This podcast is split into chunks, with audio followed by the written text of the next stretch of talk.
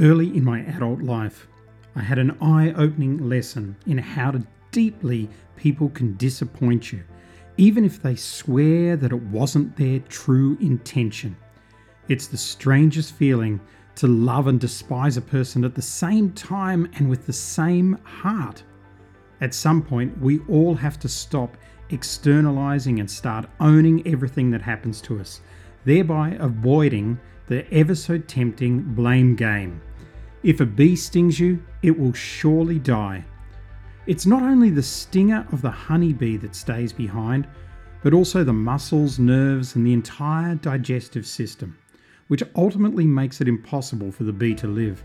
In a similar fashion, the person who hurts you, betrays you, rapes you, bullies you, or crushes your feelings is giving you a sting. Of course, more so, they are ripping out parts of their own soul which will take years, even lifetimes, to resurrect.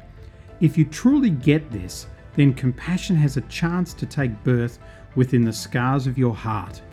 People who hurt people have been hurt by other people. It makes no sense that this should be your problem or concern, yet the message is clear. If you allow yourself to remain the victim of someone who's deeply hurt you, you'll eventually hurt other people too.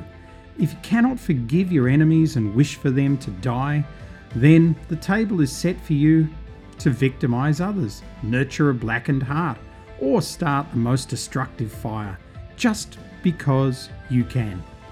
Rather, have the foresight to know that the people who are hurting you are slowly killing themselves unless their lives are touched by love and the pattern gets interrupted. Hurt causes us to downward spiral, whilst love reverses the process. When I was little, I always daydreamed about magical things like making new discoveries and opening interesting doors to other exciting worlds. A song that I especially enjoyed was about rainbows and the treasure chests that can be found at the end of them. I always wondered about this and marvelled over the idea that one day I too may stumble across such a treasure. Even today, when I see rainbows, my eye follows the colourful bow to the very end, still awe inspired by unseen possibilities. The rainbow speaks about hope, and the treasure chest is our ability to gain trust again. If you can reach within your heart and find that place that is capable of forgiveness so that you can trust those who actually deserve it, then you've stumbled across a real treasure. If you can protect your childlike innocence with every fibre in your being, even when the world is showing you ugly things, then you'll be in favour of the gods. A sure way to madden the mind is to become completely distrustful of other people, a recipe that will surely turn you into a person that cannot be trusted either. This is literally how the story goes. A young boy grows up in a household where his mother and father argue all the time. He wishes it wasn't so and makes a promise to himself that his life will be better. One day he meets a smart girl who wants to make him happy, but he cannot allow that because what if she betrays him?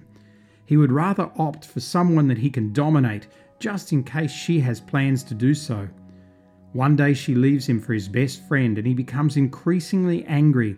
His hurt leads him to betray all the women he dates just so that they can feel what he went through. He tells everyone that he's incapable of commitment and the women he meets believe him. Why? Because wounded females distrust men just the same. A few rainbows crossed his path, but he was too upset to see the treasures that they held he decided to never trust women again, and in turn, he became incredibly unreliable. He thought that not trusting other people would keep his heart safe, so he decided to stop looking for people who could be trusted instead. Eventually, he married someone who fell pregnant with his child, which caused him to argue with his wife every single night. This young child wished that her parents would stop arguing and promised herself that her life would be different. Only love and forgiveness can stop this vicious cycle. Trusting other people is imperative if you want to learn how to trust yourself. Without a certain level of trust in yourself, you're not available for participation in deep, meaningful relationships with other people. The first step is to try and detach yourself from your current circumstances and analyze the undercurrents that have led to the choices you've made up until this point in your life. It's highly recommended that you map it out on a piece of paper, perhaps even with the help of someone else. If the details of your life are too intimate and you haven't shared your true experiences with anyone else, consider getting an independent professional who can connect the dots with you and identify the main plots of your story. It's never too late to turn things around. If distrust has been the main theme in your life, and especially if words shoots into your head like a sword when it's dipped with poison, you may have found the treasure chest that you've been waiting for. For once you've identified the pattern, you have a chance to disarm the hold that this feeling has had on your life.